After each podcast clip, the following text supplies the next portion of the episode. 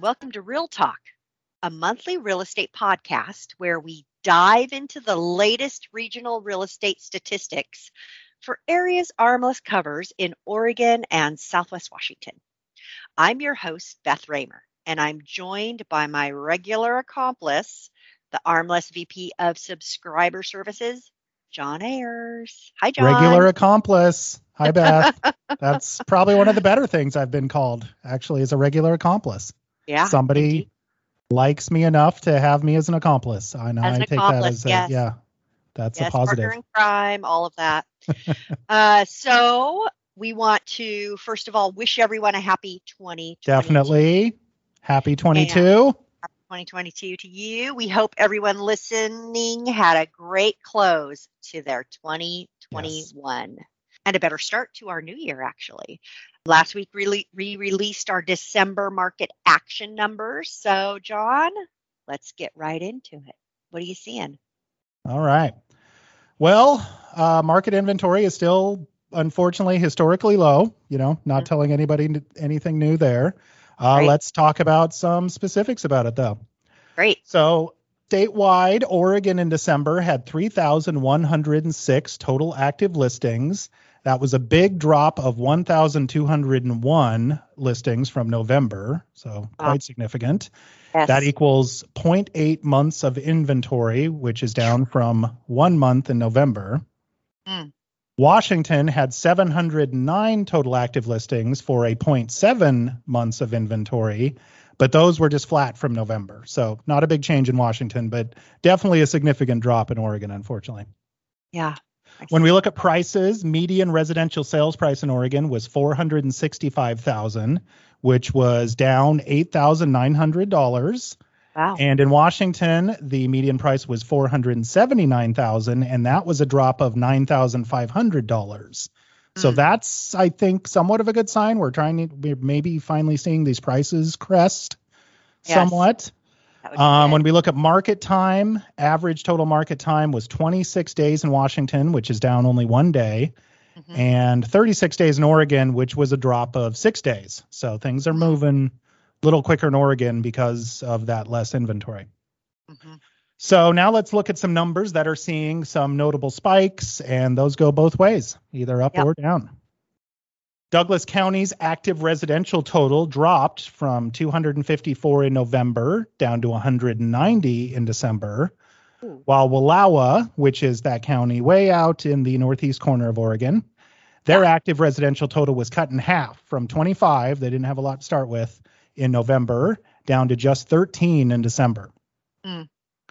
Mid Columbia, which is the Hood River area, saw their pending listings drop from 91 in November down to 53 in December, and Hmm. total market time jumped from 36 days in November to 88 days in December. So over double market Wow. time.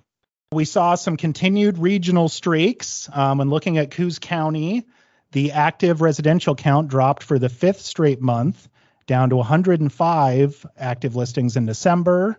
New listings there were also down for the fifth month.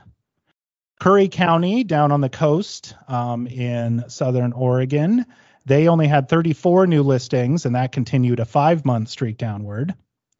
Lane County, which is where Eugene and Springfield are, saw their active residential count down for the fourth month with a total of 236 in December.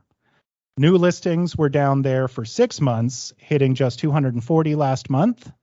And total market time kept going up for the fourth month there in Lane County, now at 30 days.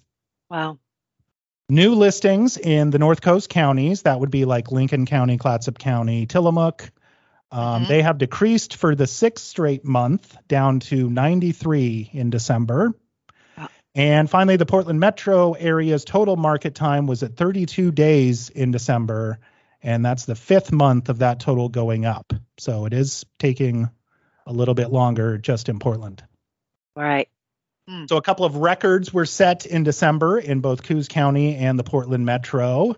Coos County had their lowest active residential listing count of all time at just 105. So that's not a great record that was set there, but it was a record. Portland Metro similarly had their lowest active residential listing count of all time with only 1,546 active listings last month. Some other activity we noted Southwest Washington had their lowest active residential listings at 391, and that was since March of last year. Mm. Also, Lane County also had their lowest, I can't say also twice. Lane County also had their lowest residential listings at 236 since May of last year. Mid Columbia's new listings were at the lowest point since December of 2020, reaching just 45. So, not a lot of inventory. Wow think we've we've stressed that point.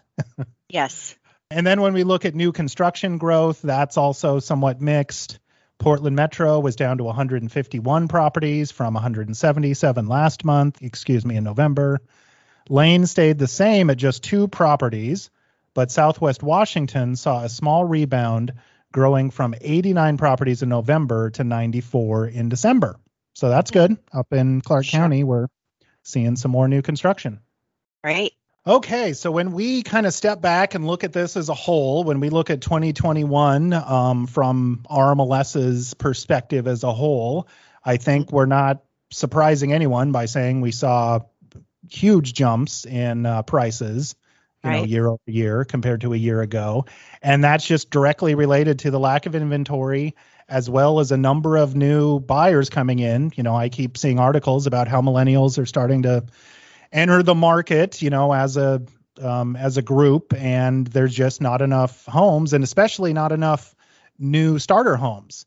You know, sure. it's we're seeing uh, from builders that building starter homes is just not cost effective right now, and so they're building nicer homes, which requires you know the people in the starter homes to move out of them into the nicer homes that are being built, and so those you know new buyers can can move into the starter homes. So there's almost a shift that kind of needs to happen there um, to help this inventory problem out.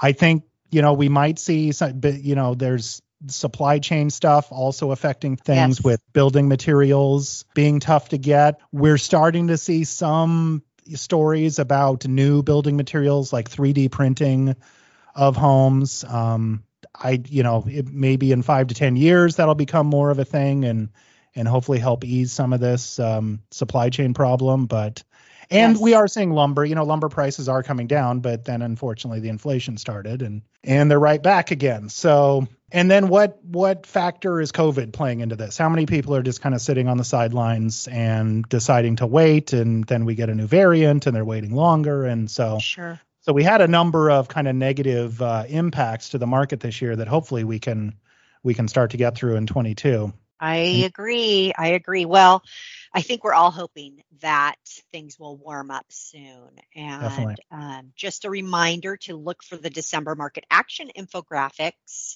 now on RMLS Web desktop. So if you have any questions, uh, contact us at podcast at rmls.com. So we have a few other updates for you this month, John and the subscribers.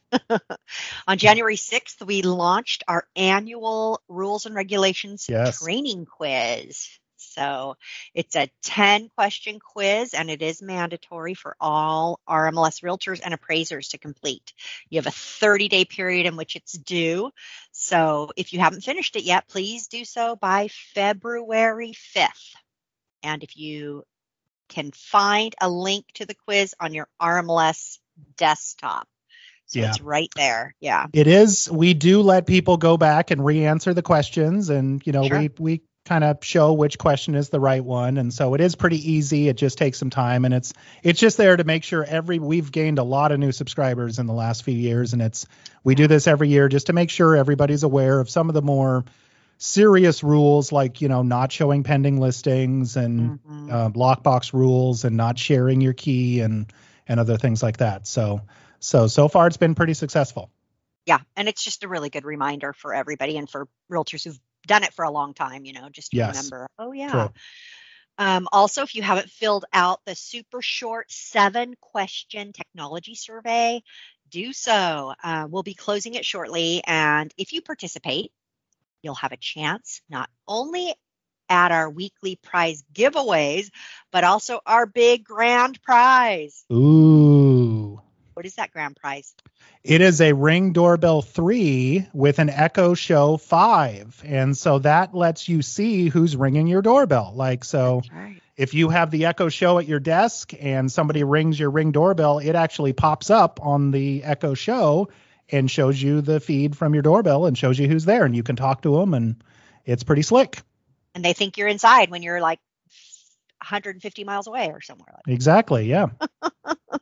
Okay, lastly, if you're still using SentriCard, this is a reminder that SentriCard use is being discontinued on January 17th. So that's Monday. Yep. After that date, the card will no longer function to open lockbox key compartments.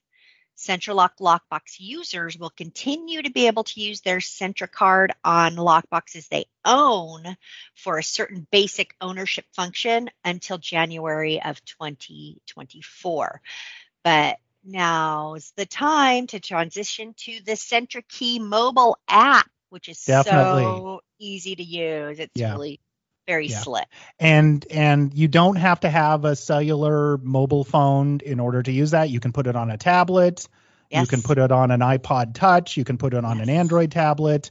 As Right. long as the tablet can do wi-fi so you can it mm-hmm. does need to check in you know over the internet with the server once every morning. And as long as it has bluetooth. So when you carry it out to a lockbox it communicates to the lockbox via bluetooth so doesn't have to be a cell phone there's a lot of people that Right. think they have to start using a cell phone they can just use a tablet if they want to so Right. That's great. Thank you, John. Yeah. Well, we thank you for your time and look forward to bringing the subscribers the newest available market statistics next month when we'll review the January figures. So until then, I have a quote for you, John. Great Living consciously involves being genuine. It involves Mm. listening and responding to others honestly and openly. It involves being in the moment. And this is the late, great Sidney Poitier. oh yes yeah that's that's a tough one i have to Yeah. be real All right, John. Talk to you soon. goals for 22拜拜。